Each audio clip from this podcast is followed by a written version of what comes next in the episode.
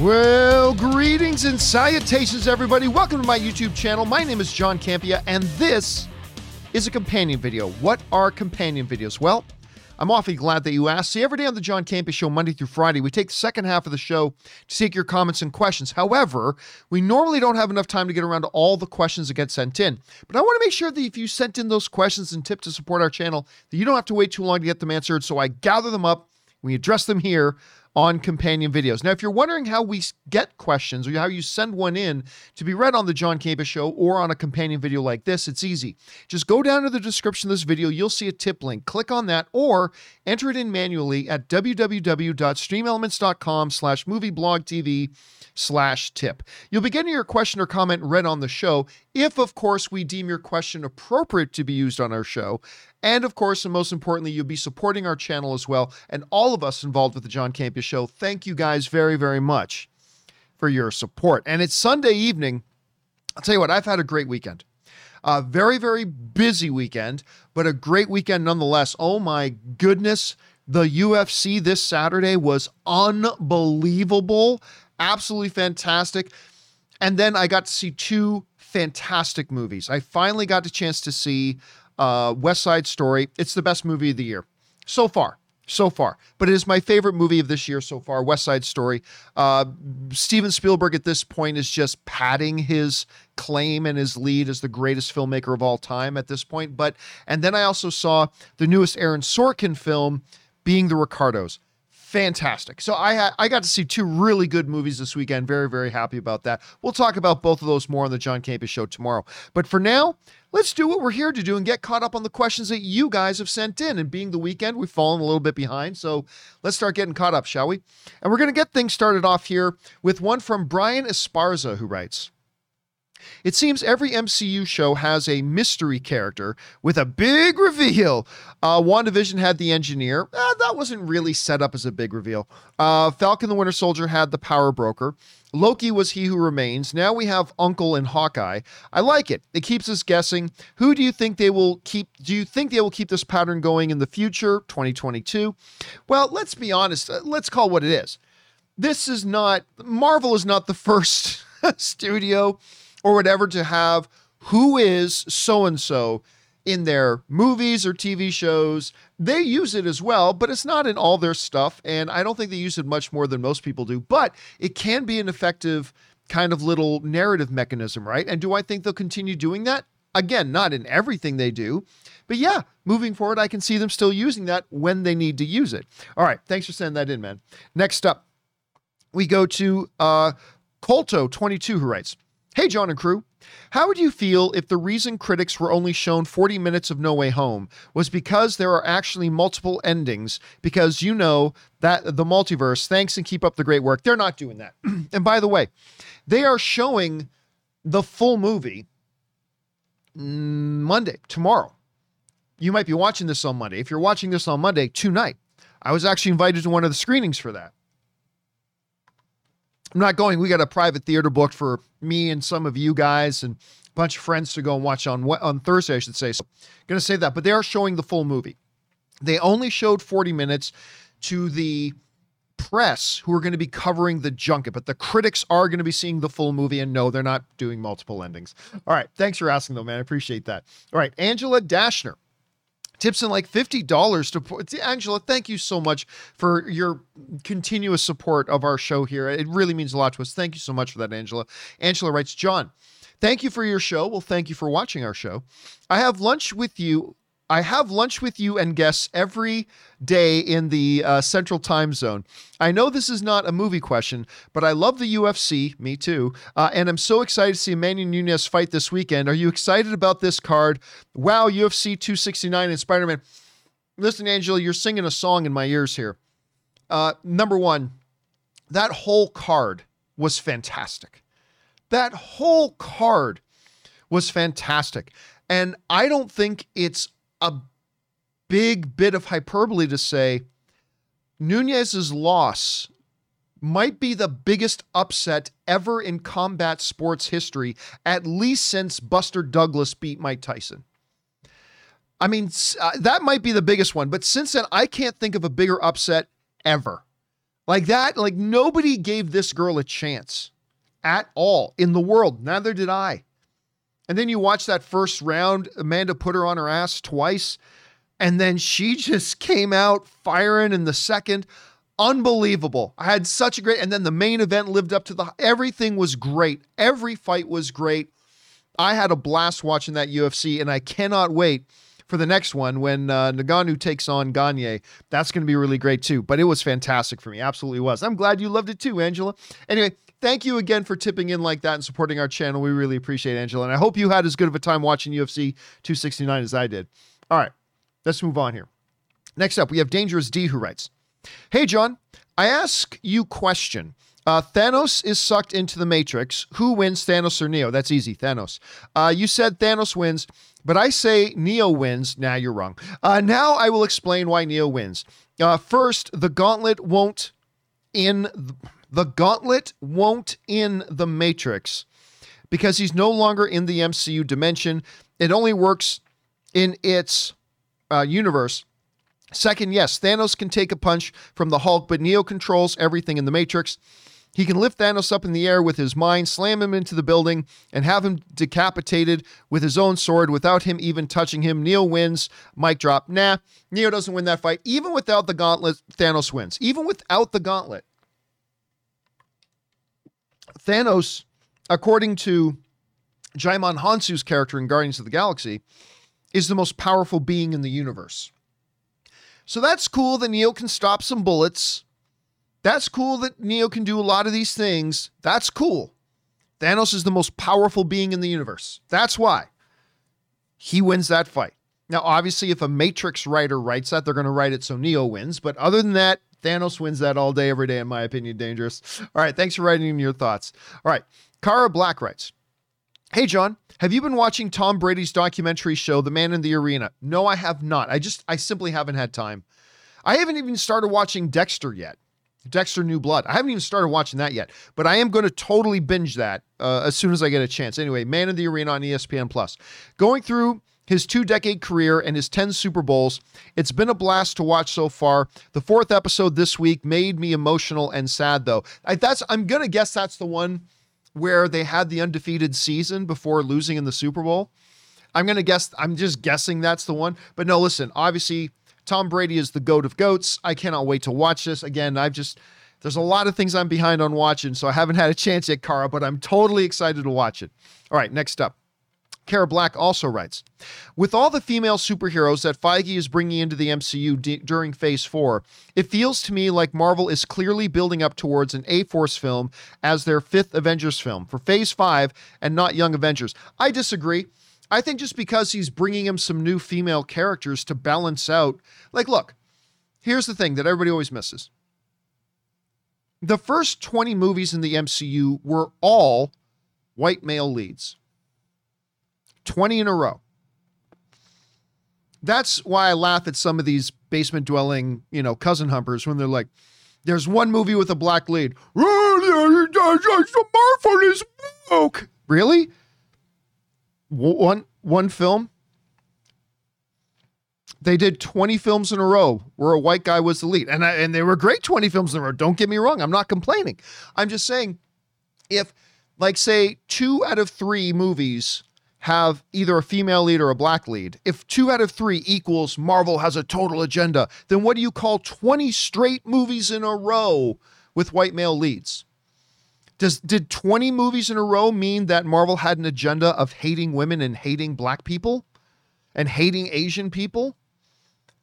No, it's just those are the movies they made. And now that they're not doing exclusively movies with male leads, white male leads, because they're not just exclusively doing that, that means they have some kind of woke agenda.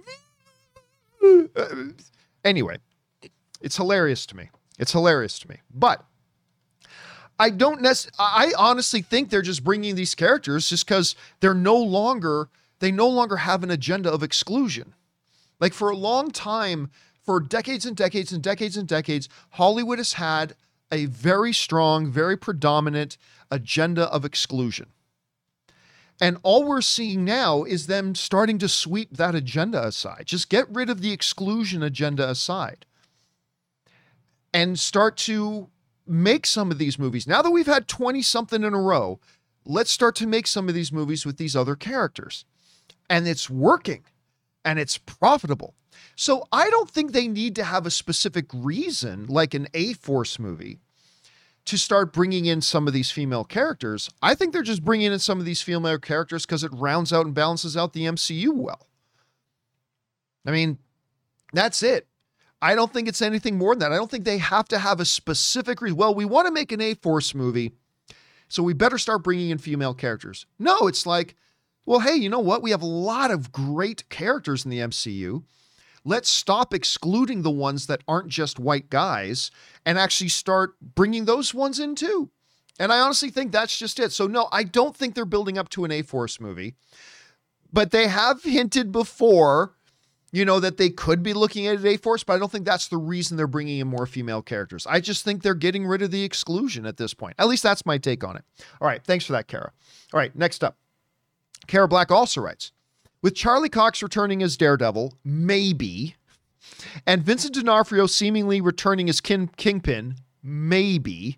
Uh, over under 70% that Jon Bernthal, Krysten Ritter, uh, Elodie Yung, and Wilson Bethel will also return as the Punisher, Jessica Jones, Elektra, and Bullseye. Okay, so here's the thing Kevin Feige has not said that Charlie Cox is coming back as Daredevil. That's not what he said. What he said was if we do Daredevil, it will be Charlie Cox. Now, obviously, most people now believe that he's going to be in Spider Man No Way Home. I mean, there were reports of that a year ago. But so today, most people believe he's going to be in that. And most of us believe that Vincent D'Onofrio is going to show up as Kingpin in uh, Hawkeye.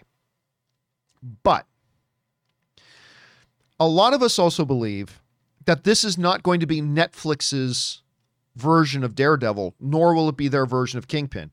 This will be a new iteration of Daredevil and Kingpin, which means they don't necessarily, if they have a Punisher, it doesn't have to be the Jon Bernthal Punisher. Um, so I I'm gonna go well under 70%. Now I'm not saying zero. I'm not saying zero at all. But if you're asking me over or under that they would have, say, they that if they are bringing Charlie and Vincent in, that that also means they're going to bring in Elodie and they're going to bring in Kristen and they're going to be bring in Bernthal and stuff like that. I'm going to go under, quite under. I don't think bringing in those two means they have to bring over the whole Netflix universe because I don't think they are because I don't think this is going to be the Netflix's Daredevil or the Netflix's Kingpin. And I don't think they're going to want to push it too much to avoid confusion. But I don't know. So again, I'm not saying zero. I'm not saying zero. I'm just saying probably well under 70%. All right, next up, we go to Peter Cunnington. And Peter Cunnington writes John, what is the biggest screen sized movie theater you ever went to? I went to IMAX in London, England, biggest in Britain, hoping to go over there to go there over Christmas when I'm visiting family to see the new Spider-Man or Matrix. Uh, it depends on if you only mean inside. Because any screen, it would be a drive-in movie theater. Drive-in movie theater is probably the biggest screen I've ever seen a movie on. Other than that, probably a proper, I'm going to say probably prop, a proper IMAX screen that I saw in Toronto. That's probably the biggest one I've ever personally been to. Uh, the big IMAX screen here in Los Angeles, like at IMAX's headquarters, is also pretty big, if I'm remembering that one correctly. But, but really, the biggest one is uh, is uh, is a drive-in theater screen. Really. All right. Thanks for writing that in, Peter, and I hope you get out to London for that. All right, Alan Ling writes, and he sends in like a $20 tip. Thank you, Alan, for supporting our channel on that level, man. Uh, one of three. Hey, John. It's not my first time tipping, but I'm a relatively new fan of yours. Oh, thank you so much for that, Alan. Uh, since earlier this year, like in April maybe, I just wanted to take a moment and say thanks for what you do and that I really enjoy your show. Uh, I deal with depression and uh, anxiety.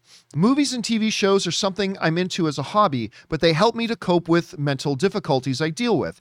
Watching your show is something that has given me a lot of joy, and I feel I've learned uh, various things about the movies and TV industry through your giving your opinions based on your experiences in the industry.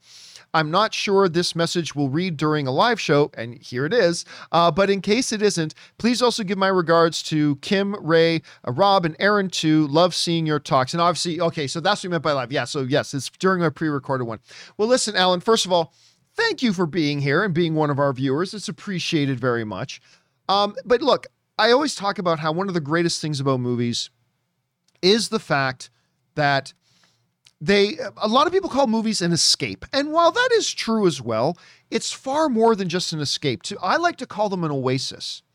You know you guys have heard me say many times on my show like a lot of times when i'm in a difficult place in my life or something hard is going on in my life sometimes just popping in and, and watching a movie it allows my mind to relax and to dream and to imagine and to take in a fantasy on the big screen. Whether it's a horror movie where I get to get lost in the in the horror and the fear of it, or a comedy where I get to laugh, or an action film where I get to be thrilled, or a, a biopic where I get to get sucked into the life of another real person or whatever. And I find that when your imagination is just allowed and your mind is just allowed to play in that sort of mental playground of storytelling, that it gives your mind a breather, a chance to recuperate a bit. And I always say this too when you come out of a movie, my problems are still there.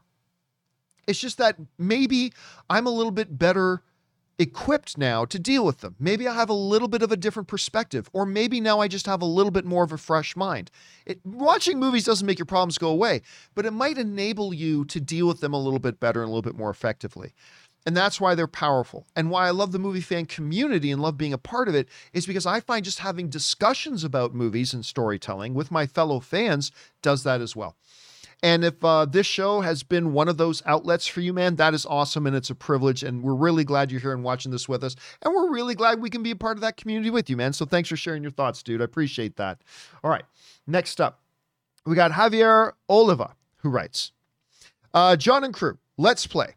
Uh, wouldn't you love if the Echo series is a Captain America Serpent Society situation? It's not. Uh, what if they need to begin production, but in fact it is Daredevil? Uh, come on, Chapek, you give us Shang-Chi 2. Make this happen. Thoughts? Nah.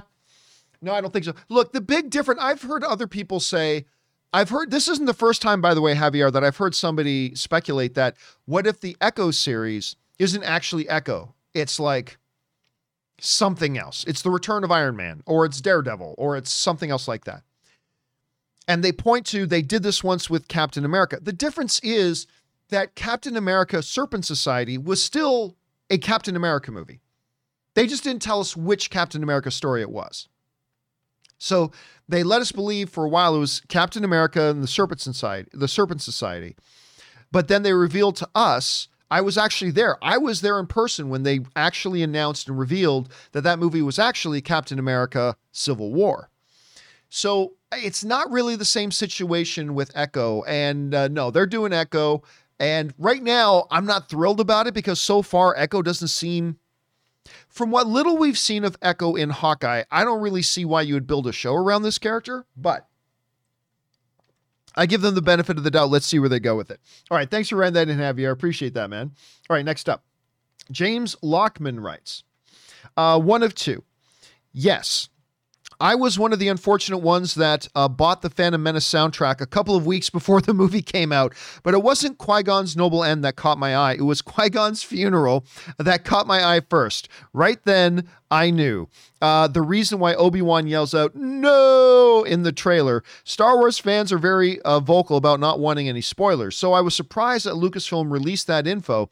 From that point on, I became extremely careful when buying soundtracks. LOL. Yeah, again, this of course came up because the other day supposedly uh, the soundtrack for spider-man no way home came in and a couple a name of the couple of tracks might have been kind of spoilery but i don't think they were spoilery because they're things we've all already known for well over a year so it's not it's not even worth discussing anymore but that did bring us back to when the phantom menace was coming out and they actually released the soundtrack with tracks called Qui Gon's Noble End, and I forgot about the one called Qui Gon's Funeral. like kind of major stuff, and they like why they didn't just change the name of those songs? I don't know. So I feel for you, man. I, I remember that well, James. I remember that well. All right, next up, Russell Amador writes, "Hey John." There are two movies that come out this month, other than Spider-Man, uh, that is that that is like to see. Uh, one being Swan Song and A Journal for Jordan. Both look like solid movies based on the trailers. Are these on your radar? Oh, and go Poirier this weekend. Uh, yeah, it didn't work out so well for Poirier. Listen, I'm telling you, man, um, Oliveira is for real. I mean, he is for real, real.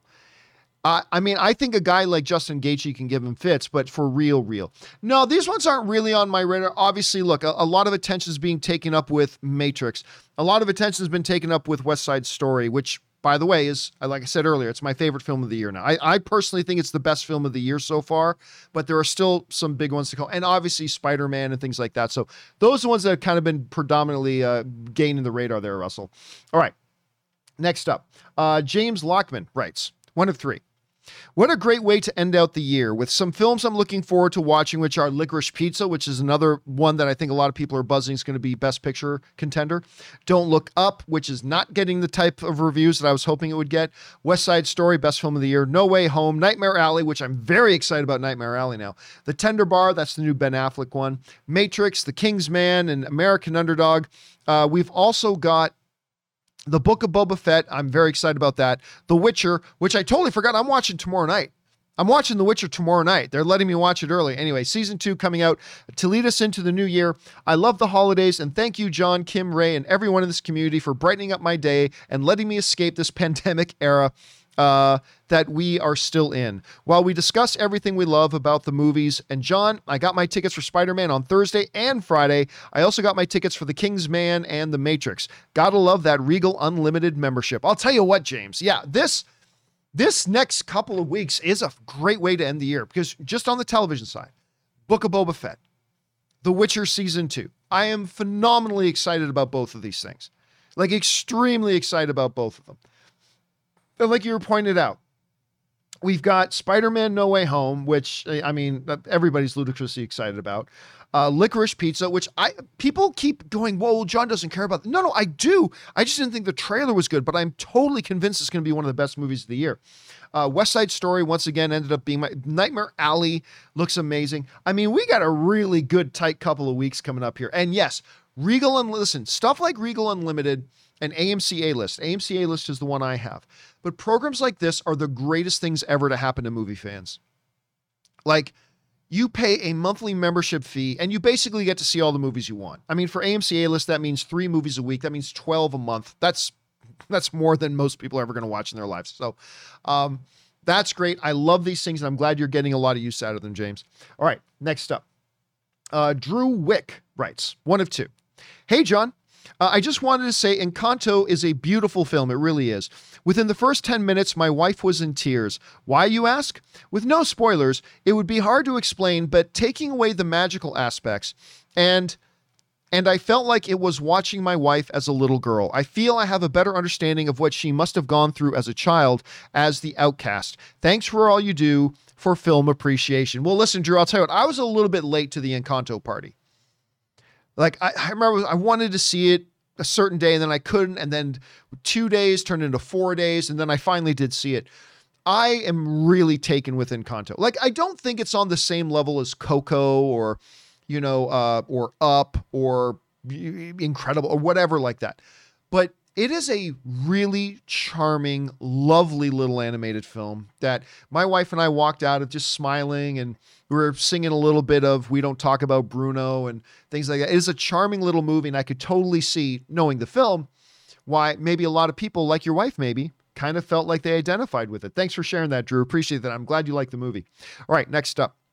Suthius writes uh, After what we saw of Laura in the latest episode of Hawkeye, uh, many of us are getting the feeling that she is or was a spy. I mean, yeah, I mean, obviously she's got something. There's something in her past. Out of curiosity, I went back to where we first met Laura, Age of Ultron, to see if I can find any clues as the team enters the safe house and is shocked about Clint having a wife. Tony jokingly says, uh, This is an agent of some kind? Possible clue and foreshadow. Perhaps. Then Laura chuckles and says, I know all of your names. Of course she does. She was probably given files and briefed about uh, each single Avenger. No, I don't think that. I think it's just Clint tells her who Clint clearly just told her who she's working with. I don't think she has files on all of them. Anyway, now other fans are theorizing that she could have been Mockingbird, which has been one of the big predominant theories. Her choice of weapon, batons, but only batons we have seen have been used by Natasha. So I said to myself, I wonder, I went back and looked at photos and movie clips of Natasha in fighting scenes in Iron Man 2, First Avengers, Winter Soldier, and the first Age of Ultron, and she always used guns. Um, she did not start using batons until after the final battle of Age of Ultron, after the visit to the safe house. Coincidence? Yes.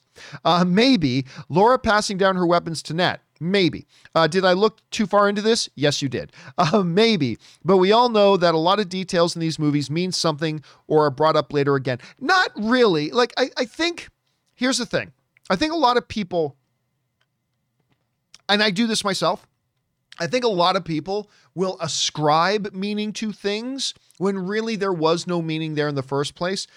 And really, when when Natasha started using batons is completely an irrelevant point in the MCU. It's completely a frivolous, irrelevant thing. Which weapon she chooses to fight with. It, we're not like talking about Mjolnir with Thor or the Eye of Thundera with Lion-O, right? It, it's like whether she used guns or she used sticks. It, it's really not an important thing. And it's so irrelevant. It's not something they would plan six years in advance to plant a seed in one movie that six or seven years from now, we will then. I, I don't think so. So, well, that is some damn good investigative work, Suthius. That is some damn good film fan investigative work. I do think you're reading way too much into it. to be honest with you, brother. I do it too. We all do it. But I think on this one, you might be reading too much into it. But hey, who knows? Maybe there's going to be some line in, in the next episode, which is, uh, of course, Tuesday night for us in Los Angeles, Wednesday morning for those of you living in other time zones, maybe, that where Laura says, It's like when I gave Nat my batons. I mean, if that comes up, great. But for now, I think is maybe reading a bit too much into it. All right. Thanks for sharing that, dude. Well presented, though. You presented your argument well. All right. Next up, Wally writes, uh, assuming to, assuming to Tobey and Andrew are in the movie, you think the multiverse could bring Gwen back for Andrew Spidey? No. Or showing Tobey Spidey and MJ are finally married, giving closure to the movies? No, I don't think so. I mean, is that outside of the realm of possibility? No, it's not outside the realm of possibility, but it's I mean, these are adding entire layers of story and narrative to a, a, movie that could become overstuffed. I've been saying this a lot lately. Adding characters to a story and narrative does not overstuff a film. Adding too many narratives and too many stories to a movie, that's what makes a movie feel overstuffed. So, no, I, I don't think they're going to be bringing Gwen back or showing the future and bringing Kristen Dunst back to show Tobey's, you know, Spider Man having his. I don't think they're going to do that. Again, not impossible. It's within the realm of possibility, but if you're asking me, do I think that's what they're going to do? No, I don't think that's what they're going to do. But let's see, Wally. All right, thanks for writing that in, dude. Next up, we got seconds from Disaster writes. Hey, John, Ray, and Kim, and obviously Ray and Kim aren't here right now. Big fan of the show. Thank you so much. So, with your hate for Netflix films slash love for Michael Pena, have you seen slash plan to see Extinction? Oh, I saw that when it came out. Yes. I think it was a cool take on the invasion with big surprises. What are your thoughts, John Campea voice? Uh, awful film. Yeah, I remember when Extinction was coming out because not only is Michael Pena, I mean, that's the first thing that caught my attention. Is Michael Pena's in it, so I wanted to see it. And it's an alien invasion film. Want to see it. That's some twists and turns in it. But the other thing is, I love Lizzy Caplan. I love Lizzy Caplan. I honestly think she's like one of the sexiest women in Hollywood. I really do. And I, I think she's I think she's got great natural comedic timing. I think she's super funny when she's on screen. I think she's a terrific performer. Love her. So she was in that too. But the movie, in my opinion, like if you liked it, dude, that's awesome. And I celebrate that you liked it if you did. So that's great. I'm not trying to dissuade you from your appreciation of the film. But you asked me what my thoughts on it. My thoughts was it was ass. I thought it was complete ass awful. I'm like, man, if you can't even make an alien invasion film with Michael Pena watchable, that's not good, Netflix. That's not good. So yeah, I actually personally thought it was uh it was pretty disappointing and pretty bad to be honest with you. But I'm glad you liked it, dude. I'm glad you liked it. All right, next up. Uh Dave Green writes. All this talk about Spider Man No Way Home, and nobody is talking about the underappreciated Jon Watts. Hey, I've been bringing up Jon Watts a lot. Just let's be fair here. Anyway, who is about to have directed one of the biggest comic book movies of all time. Haven't even seen him do press. Thoughts? Well, no, we've we've brought up several times on the show. It's like, hey, listen, let's give some due to Jon Watts. He's done such a great job with Homecoming and Far From Home, and of course now he's doing uh, No Way Home, and then he's going to be doing Fantastic Four. Yeah, he deserves a lot of credit. I can understand why he's not doing press tour because uh, I, I still think a lot of people look. The reality is, if you ask a lot of even comic book movie fans, what's the name of the director of uh, Spider Man No Way Home? I bet you there's a lot of even like Spider Man fans and MCU fans that couldn't tell you the name of the director right? So I'm not surprised he's not doing that kind of stuff. But yeah, I was surprised when I heard that he was going to do Fantastic Four, only because I really thought Peyton Reed was a good fit for that, the guy who's been directing the Ant Man movies. But when they named Jon Watts, I was perfectly happy with that. He's done a great job with these Spider Man films, and I think he's going to do a really good job with Fantastic Four as well. All right, thanks for writing that in, Dave. Okay, next up, we've got uh, Emily Crumble. And Emily, Emily Crumble writes, I am all over these leaked videos, leaked music, deep fakes, etc., all over the internet for No Way Home. It's now just annoying. With a week left to go and the movie being released sooner in Europe, you guys do get to see it sooner than us in some countries. Let's just see what happens, people. Hashtag uh, dumb trolls. Yeah, listen, I'll be honest with you. At this point, like I still get messages every day from people saying, Ooh, did you hear that Andrew Garfield worded something like this? Or did you hear that Tom Holland worded something like that? Or did you see the leaked soundtrack? And I'm like, guys, we all know that Tobey and Andrew are in this movie. Everybody's known it for a year. They've certainly known it for at least three or four months ever since that video of Andrew Garfield leaked online in his Spider Man costume in front of the green screen. I mean, so I don't know why everybody's still fascinated by the question. I just don't know why everybody's still fascinated by the question. Who cares what any of them say at this point? We all know they're going to be there. Now, if they're not in it, then that's a story. Like if they get us through this movie where Andrew and Tobey are not in this film, it will be one of the greatest misdirect Marvel PR jobs in the history of film. And all I'll be able to do is to stand up and just slow clap for Marvel for like a month saying that would have been a masterpiece of PR misdirect but aside from that, look, we all know it's in there. So I'm with you. I don't I don't know why there's this obsession with that question still when everybody's known it forever. Eh, that's just me. But hey, the movie opens this week, Emily. That's the good news. The movie opens this week, and then the hype train will finally be over. All right, next up. Dave Green writes. Random thought, but over under 40%, we see Deadpool in the MCU between Spider Man No Way Home and Doctor Strange 2. Well, there is no other MCU movie between Spider Man No Way Home and Doctor Strange 2, unless you mean like including Spider Man No Way Home and Doctor Strange 2. I think it's closer to 2%. So practically impossible. Not totally impossible, just practically impossible. So I'm going to take far, far, far under 40%. I'm going to say way down around 2 to 3% at most, Dave. That's that's my guess on that. But he'll be in the MCU soon enough. All right, next up. Devin writes, Hey, John, Kim, and Ray, and obviously Kim and Ray are not here right now. Big fan from North Carolina. Thank you so much. Been watching the show for a few years. Thank you so much for that, dude. Love the show. It's my first time tipping in. Well, thank you for the support, Devin. We appreciate that. Pumped for No Way Home. Seeing it Friday night at 9:40. Hope to meet you guys uh, one day. Bring on the filthy. It is so cool. Like you can tell there's an excitement for a movie going around when people are, are and we've been having a lot of people, Devin, doing this, just writing and saying what showtime and where they're going to go see Spider-Man No Way Home. That's how you know people are really pumped. Because, you know, there's a, a, lot of true film fans who are excited about West Side Story, but nobody's writing in, I got my tickets for West Side Story Friday, 7.30 p.m., row six at the Regal Cinema. And what, like, you don't get that. That doesn't happen there. But for something like Spider Man No Way Home, that is a huge indicator that people are pumped when they're just writing and saying, I got my tickets for this day, I got my tickets for this time. It's a it's an exciting time, Devin. So anyway, listen, dude, thanks for being here and thanks for being a viewer of our show. And I hope you have a great time watching Spider-Man No Way Home, man. All right, next up. We got Isaac uh Res Resiker. I'm gonna say Resiker. Hope I'm pronouncing that right, Isaac. Isaac Resiker writes. Hey, John, being a fa- been a fan since the AMC movie days. Thank you so much. Do you think there would be a possibility of seeing Sharon Carter, seeing Sharon Carter in the movie as the power broker who gives Green Goblin and the other villains their tech? Okay. Whenever you ask, do you think it's possible? The answer is always yes. In movies, if you ever start a question with, do you think there's a possibility? Then I'll just stop you right there and say yes. Whenever a question starts with, is there a possibility? The answer is yes. Is there a possibility they could bring in Sharon Carter? Yes. Is there a probability that they will bring in Sharon Carter? Absolutely not. No, they're not going to bring in. I, I, don't believe for a second they're going to bring in Sharon Carter uh, into this whatsoever. Now, is the possibility there? Does an avenue exist that if they wanted to, of course they could. Absolutely. I mean, we could see Quicksilver come back from the dead in this movie. That is a possibility.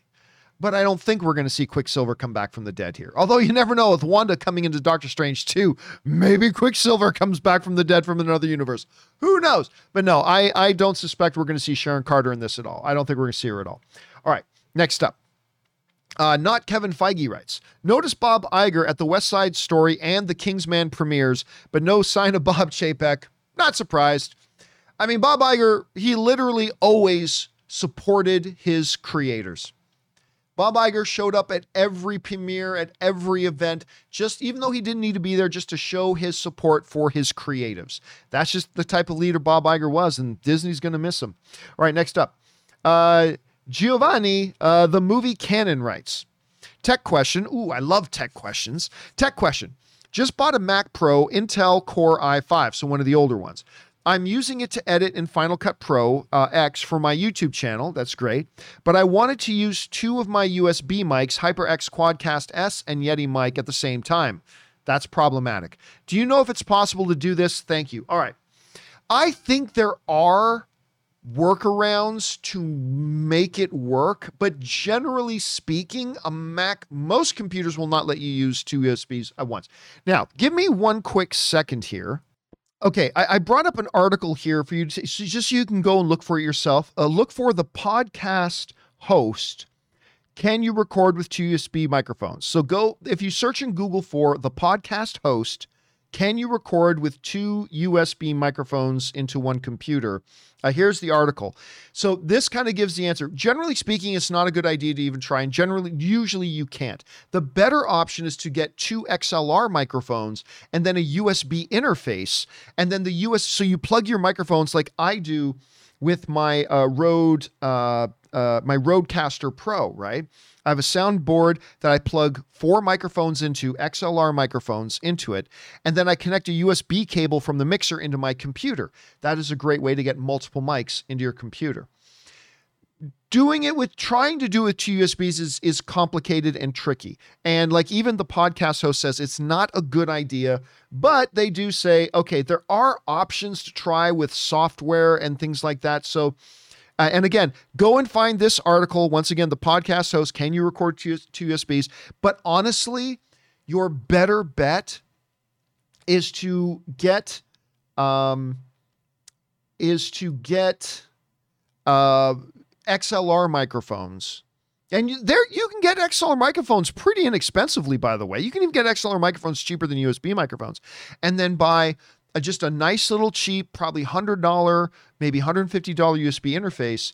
And in the long run, you will be very happy that you did that. But again, if you really need it to have two USBs, go and check out that article I just showed you. Okay, let's move on here. Next up, uh, we've got X Men in No Way Home writes, Hey, I want to say that there is a pivotal moment in Days of Future Past where Magneto stands on top of a train and uses his powers to rip up the railroad tracks to control the Sentinels that looks identical to Strange standing on the train in No Way Home trailer.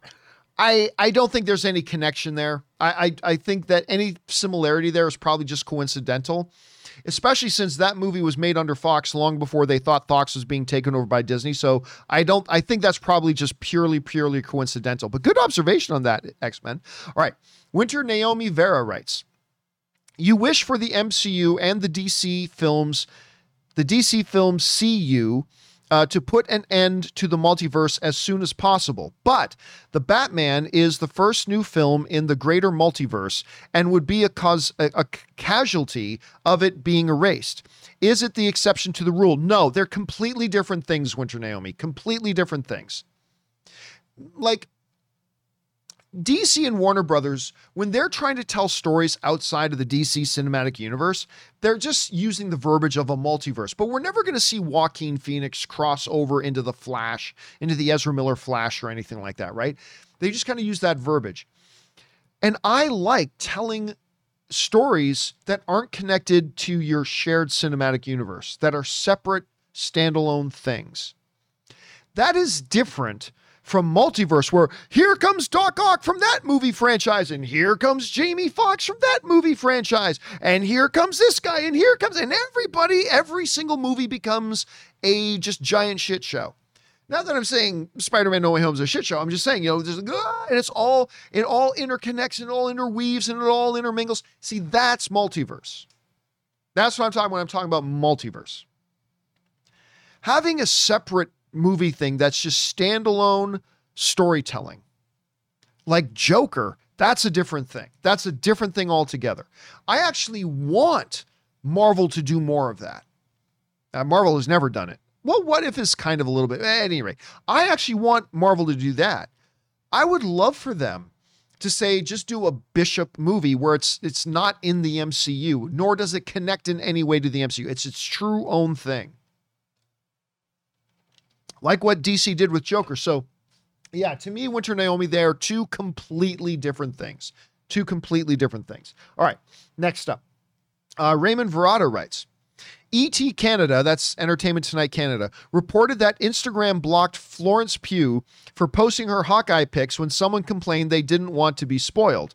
If pics or info came from a star of the show, it's gift though I am still pissed my friend spoiled Mandalorian.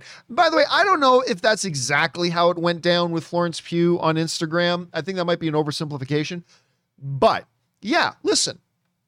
If a director or a studio or a distributor or a star of the film releases something to the public, to me, that's not spoiler. That's just marketing. And marketing is not spoiler because a spoiler is something that fundament to me the way i define a spoiler is a piece of information that fundamentally alters your viewing experience of a movie. And finding out oh a cameo in this that that does that doesn't fundamentally change your view of how you view and understand an entire movie. Like uh, understanding the nature of Bruce Willis's character in The Sixth Sense. If you find that out before you watch the movie, that fundamentally alters the way you view the whole movie.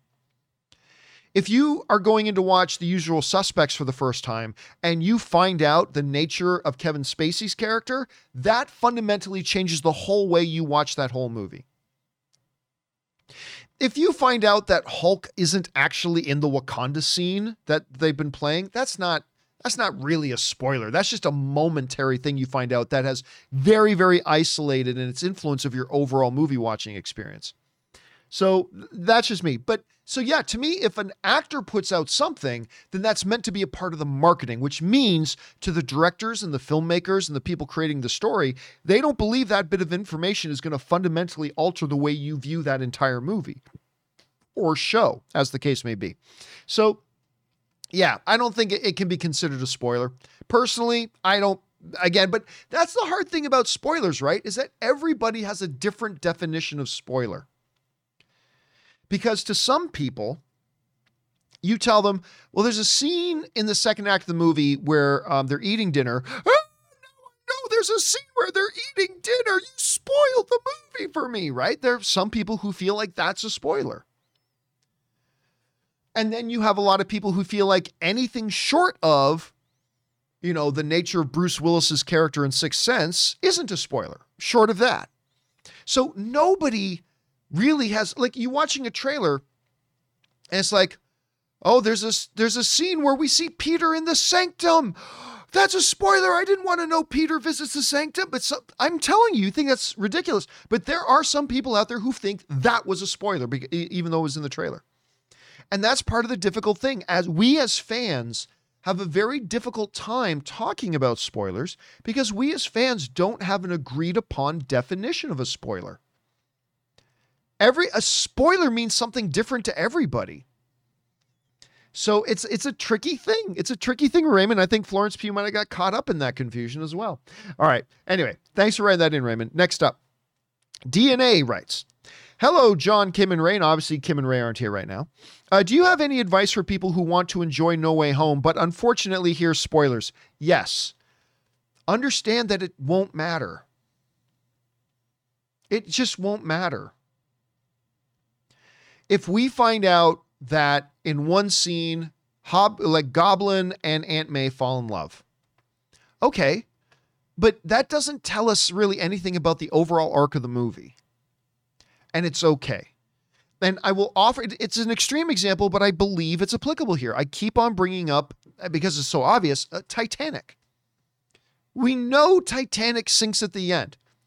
We know when they're having the party in the boat and everybody's dancing their jigs. It's like, wow, I bet you Titanic's going to get to the end of its journey and everybody's happy. No, we all know that at some point that boat is going to hit an iceberg and then it's going to rip open this thing, a, a, a, gaping wound in its side, and it, it will slowly but eventually it'll sink, and most people on that boat are going to die. We know that, but that doesn't alter or it that didn't doesn't hurt our overall enjoyment of the movie. We knew the ultimate spoiler of Titanic going into it, but it didn't take away how great the movie was. We watched Saving Private Ryan we know we win the war. But we don't know what specifically happens to certain characters and all that kind of stuff. And we see old man Matt Damon at the end. But, you know, so so what I would say to people if you hear spoil, I mean, try to avoid them if you can. But I mean, if you do hear them, don't worry about it. It's the movie is either good or it's not. And if you go and watch Spider Man No Way Home and you found out that Goblin falls in love with Aunt May, and if you walk out thinking that was a bad movie, it wasn't because Goblin fell. It wouldn't be because you found out Goblin fell in love with Aunt May. If it's a good movie, it's a good movie, and you're going to enjoy it, even if you find out a couple of details before watching it. And I know everybody is very, very, you know, itchy trigger finger right now. Ah, get spoiled, but the movie is the movie. It's the telling of the story. I know how Princess Bride ends, but I watch it with every bit of joy and, and love in my heart every time I watch it, even though I know every single detail that happens in it. When I go back and watch Avengers Endgame, I know everything that happens in the movie already, almost by heart. But I still, that doesn't stop me from having an incredibly joyous, wonderful time watching that movie or watching Shang-Chi seven times in theaters or whatever, even though I already know every single thing that happens. Does that mean we shouldn't care about spoilers? No, but I'm but I would say if you're asking me what advice would I give is like just don't worry about it. If it happens that sucks, but don't worry about it. Cuz if it's a good movie, at the end of the day it won't really matter as long as it's a good movie. All right, at least that's what I if you're asking for for my point of view on that DNA, that would be my point of view on that. All right, next up. Uh writes, Here's my prediction. Instead of Tobey and Andrew, we get both Stewart's and McAvoy's Professor Xavier. The last shot in the movie is Stewart saying, Get to Alkali Lake. Of course, that's a throwback to the original X Men movies. Then we see Peter hiking to the lake, and we see you, Pisces, just dancing in the snow. That's right, because that was in Canada. Alkali Lake, I believe, was supposed to be in Canada in the movies. So I'd be up there doing my thing. Yeah, listen, I don't think it's impossible that we do end up seeing Patrick Stewart in it. I'm not telling you that's what we're going to see. I'm just saying I don't think it's impossible. Remember, a couple of years ago, Patrick Stewart acknowledged that Kevin Feige had approached him about appearing in something. Now he dis- he said to the reporters that I declined it, but who declines Kevin Feige? So I'm just thinking there's a possibility Patrick Stewart pops up. A lot of people thought it might have been in WandaVision. I thought there was a possibility it would be WandaVision. So uh, maybe we could. Again, I'm not saying he will. I'm just saying I think there's there's an outside chance of it. All right. Not Kevin Feige writes. I think the Illuminati will have mostly different members. I don't even believe they're going to have the Illuminati in the MCU, to be honest, but who knows? Uh, speaking of the Illuminati, you think we'll see a Doctor Strange 2 trailer when No Way Home comes out? No, I don't think so. Uh, I think they're going to hold off on uh, because no way uh, Doctor Strange two is still like, like one, two, three, four months away, something like that, four or five months away. Um, Spider Man No Way Home, I think they held off on the trailers until like three months out, or I mean, I might not be remembering that correctly, but nah, I don't think so. I think there could be something in a post credit scene that maybe hints or alludes to Doctor Strange two. Um, but I don't think we're going to see a Doctor Strange 2 trailer in front of Spider Man No Way Home. At least I'm, I'm guessing not. We'll find out, though. All right, next up. Uh, Aiden Turowski writes Hello, John and friends. Long-time listener here. Thank you for being a long-time listener, Aiden. I came across a story today about Letitia Wright possibly not returning for Black Panther 2 after refusing to be vaccinated. It was trending on Twitter today, so I thought um, I'd love to hear your thoughts. And again, that is not true she is coming back. There were already reports that came out a few days ago, like legitimate reports from legitimate sites, um, that they are going to be picking back up shooting Black Panther 2. I think they said either next week or in a couple of weeks, can't remember, but that Letitia Wright is going to be part of that. Now, there was going to be a big problem in that Letitia Wright got injured on set and went, flew somewhere. But there is a vaccine mandate for you to re enter the country where Black Panther 2 is shooting, and Letitia Wright has, up until now, refused to get vaccinated, which causes a problem. If she can't come back to where they're shooting the movie, what do they do? But apparently, something's been worked out. I don't know if she decided to get vaccinated or if they were able to work some kind of visa out. I, I don't know. But according to legitimate reports, they are going to be picking up shooting again, and she will be back. All right. Uh, next up. But I mean, I don't know. We'll see what happens. Okay, next up. We've got Kevin Dwyer who writes Hi, John. I've been a fan of yours for a long time and appreciate your voice of reason and insight into the world of film and TV. Well, thank you for the kind words, Kevin. I appreciate that. I love Superman and I love Henry Cavill in the role. When do you think is the earliest we will see the next solo Superman film? The earliest, 2023. That's the earliest we'll see the next one. And of course, there are a couple of Superman things underway. Most predominantly is that J.J. Abrams one. Um, I think we will see Henry, Henry Cavill as Superman again. Like, again, we just talked about on the show the other day that Henry Cavill came up and talked about, hey, we can have multiple Supermen. Don't worry about it. So I personally think we will see Henry Cavill back again, but I think the earliest we're going to see a solo Superman movie, because there are a couple of iterations in the works right now. I think the absolute earliest is 2023. It might even be a little bit later than that, and I don't know which one it'll be, but I think 2023 will be the earliest one, Kevin. All right, let's move on here. Next up. All right, next up, we've got Nick of Music who writes I have a film No Way Home theory that seems almost certain to me that I haven't heard addressed. Hooded Defoe is not a new goblin. All of the villains are will become upgraded versions of themselves. We see Ock being upgraded, old Electro, etc. What do you think? I don't think it has something to do with being upgraded. Like we saw a new recent Goblin spot um, for No Way Home. And in it, we saw Goblin's broken mask on the ground. So, what I think, pure speculation, like pure wild speculation on my part here, Nick, but what I think happens is that he's in the whatever his initial battle is, that breaks away, and then you know Willem Dafoe's revealed, and then we get the hooded one. But I don't know. You that's you could be right because we do see Doc Ock get upgraded. Maybe that's part of it. But I think he loses in battle. That's why the mask is broken. But I don't know. Your theories is a pretty good one, too, Nick. Thanks for sharing it, man.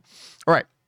Next up, Nostradamus writes Hey, John, I had this dream that Robert Downey Jr. showed up in No Way Home and he was Kraven chasing Aunt May. Is it a prophecy or a wet dream? Well, it's not a prophecy because they already announced a long time ago that Aaron Taylor Johnson is going to be Kraven. Now, I haven't heard them say that's no longer the case.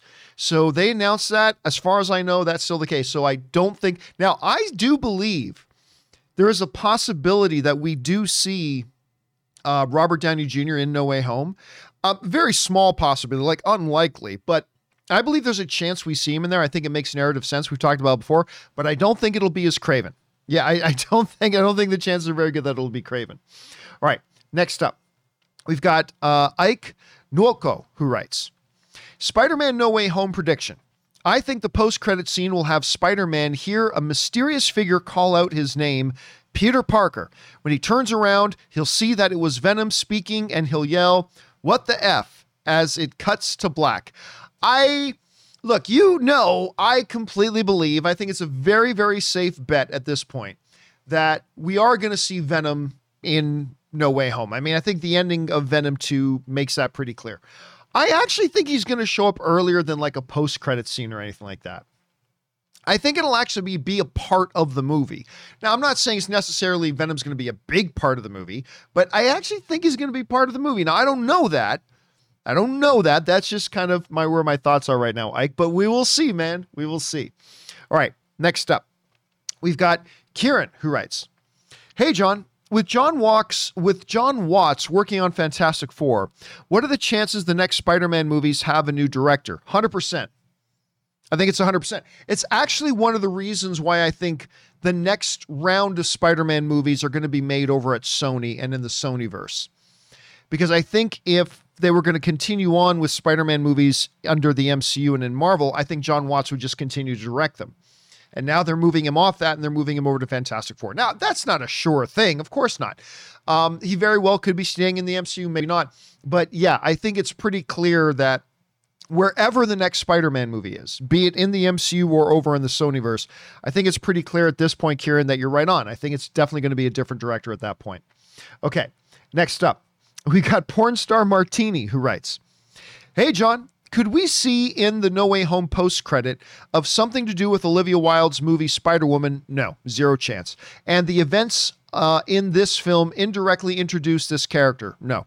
Uh, movie is supposed to be out in 2023. It's something we all forgot about, including me. Yeah, I don't think there's any chance of that, to be honest with you. I don't think they've cast, so they would have to have cast already. The role hasn't been cast. Uh, it's still very, very early in its development. Plus, again, everybody's just throwing the kitchen sink at this movie now. Like a little bit earlier, somebody saying, could Sharon Carter be in it? Uh, could this person be in it? Now, can Spider Woman be in it? Like, and I just feel like everybody's throwing everything at this. And I just think, look, there's only so much one movie can handle and hold as far as different storylines and narratives and all this kind of stuff. And so, look, back to what I said earlier is it possible?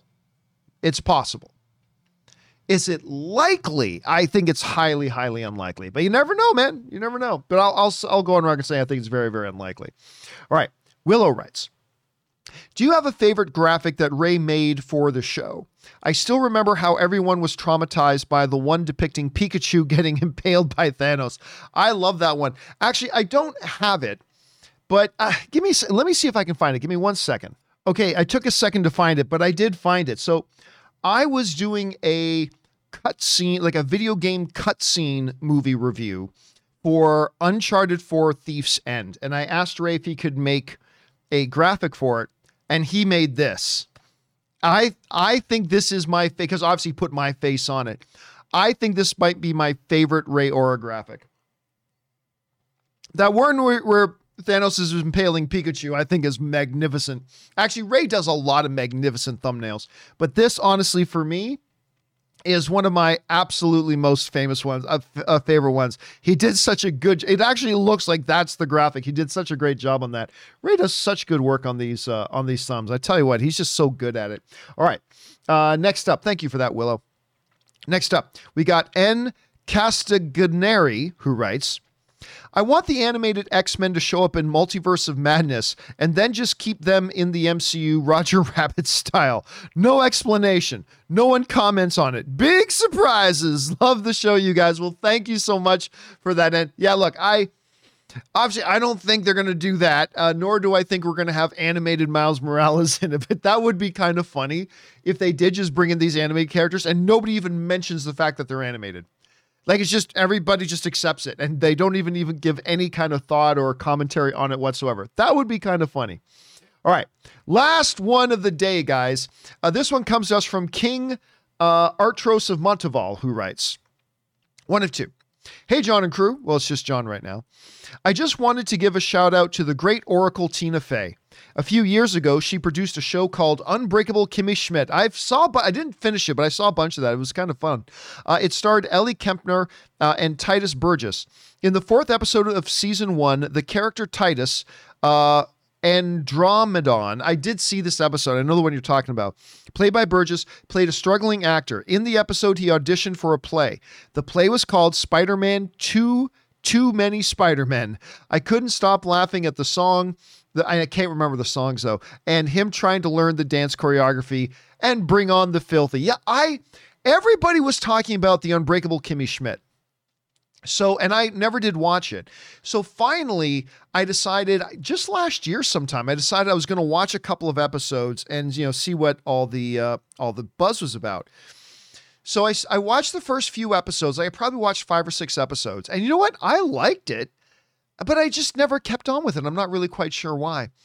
Uh, oh, well, it's just one of those shows, but it won a lot of awards and all that kind of stuff. Anyway, thanks for writing that in, man. All right, listen. There are still more questions to come from Murray Reich, Justin W., Fanimator, and others. Do not worry, guys. We're going to pick up right where we left off here on tomorrow's John Campea show. So if you haven't seen your question get answered yet, it'll be coming up here uh, probably sometime tomorrow. So come on back and check that out. But for now, that'll do it for this installment of the companion videos. Guys, thank you so much for being here and making this show part of your evening. Big thank you to all you guys who sent in these questions. Number one, because you gave us great fun things to talk about. But number two, you supported this channel as you did it. And all of us involved with the John Campea Show, thank you guys so very much for your support.